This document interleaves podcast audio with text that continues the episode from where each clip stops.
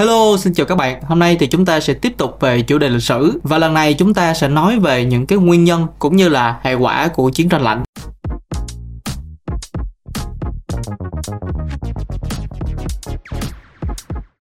Thế chiến thứ hai đã nổ ra với một cái quy mô chưa từng có trước đó, với số lượng người tham chiến cực kỳ lớn và những thiệt hại là vô cùng đáng kể. Thiệt hại về cả con người và thiệt hại về của là không đếm xuể. Sau cuộc chiến đó thì hệ thống toàn cầu bị hai cường quốc thống trị hoàn toàn. Cả hai đều là những cường quốc mạnh về kinh tế, cũng như là quân sự. Họ đều sở hữu những vũ khí hạt nhân. Những loại vũ khí này thì có thể gây đe dọa đến sự tồn tại của nhân loại. Hai siêu cường quốc đều đóng vai trò quan trọng trên toàn cầu. Hoa Kỳ và Liên bang Xô Viết chính là hai thế lực ở trên cán cân quyền lực này. Để nói về nguyên nhân của chiến tranh lạnh, thì chúng ta sẽ phân tích ở ba cấp độ. Bởi vì nguồn gốc của chiến tranh lạnh đến tận bây giờ vẫn còn đang rất là tranh cãi. Bởi vì có những bằng chứng đều dẫn đến những cái cách giải thích khác nhau. Nhưng có một vài lý do mà các bạn có thể cân nhắc.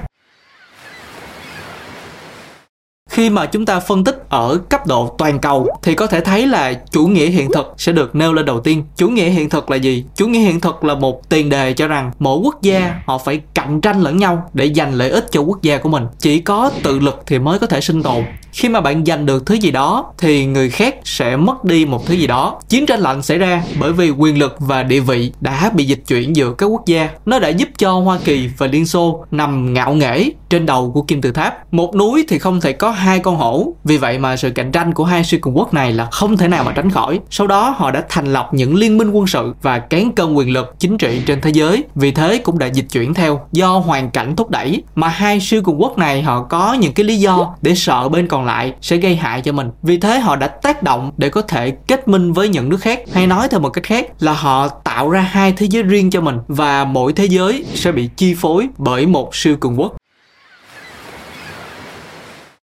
Cấp giải thích thứ hai khi mà phân tích theo cấp độ nhà nước, tức là cấp độ phân tích nhỏ hơn thì bạn có thể thấy là chiến tranh lạnh chính là một biểu hiện của việc hai siêu cường quốc này họ coi thường lẫn nhau, họ coi thường những thông điệp của hai bên về cả niềm tin chính trị cũng như là niềm tin về kinh tế. Ở thời đó thì chủ nghĩa Marx đã chỉ trích và lên án rất nhiều về chủ nghĩa đế quốc tư bản. Họ cảm thấy người Mỹ đang tìm cách bóp nghẹt Liên Xô, cho nên sự phản kháng của Liên Xô là bắt buộc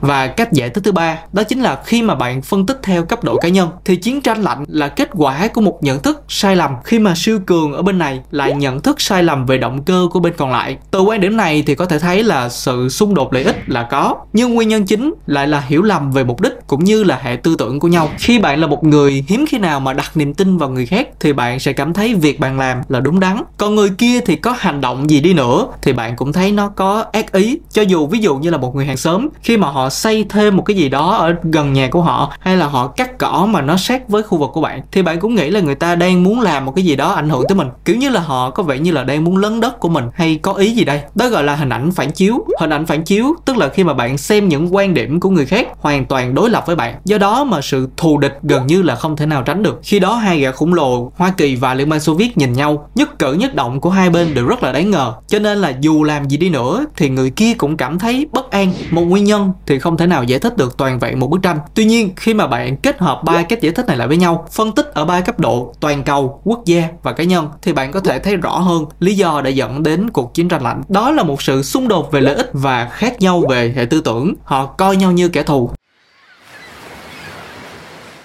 Chiến tranh lạnh là một cuộc chiến tranh kéo dài đến tận 4 thập kỷ, hơn 40 năm, từ năm 1947 cho đến năm 1991. Và như mình đã nói ban đầu, tuy cuộc chiến này không diễn ra thần tốc như hai cuộc thế chiến trước đó, nhưng mà nó đã diễn ra ở trong một thời gian rất dài và dường như là thiệt hại về vật chất cũng như là thiệt hại về tinh thần cũng không thua kém gì hai cuộc chiến trước đó bất chấp những xung đột về ý thức hệ, về những thù địch hay là hình ảnh sai lầm của nhau, cuối cùng thì cả hai siêu cường quốc đã phải đi đến một quyết định để tránh một trận chiến một mất một còn. Những nhà lãnh đạo của nga, họ đã nhận thấy chiến tranh lạnh đã bào mòn đế chế của họ như thế nào và họ đã đưa ra một quyết định. Mà sau này người ta xem đây là một trong những sự rút lui vì hòa bình nổi tiếng và có quy mô lớn nhất ở trong lịch sử của nhân loại. Đó là vào năm 1991 liên bang xô viết đã tan rã và một lần nữa bảng xếp hạng trên thế giới lại thay đổi. Kể từ đó thì Hoa Kỳ chính thức độc chiếm đỉnh của kim tự tháp thế giới. Ở thời điểm đó thì không còn một quốc gia nào có thể thách thức sự hùng mạnh của Hoa Kỳ sau chiến tranh lạnh. Tuy nhiên thì cũng có những vấn đề mới đã nổi lên, từ vũ khí hạt nhân tại Bắc Triều Tiên và Iran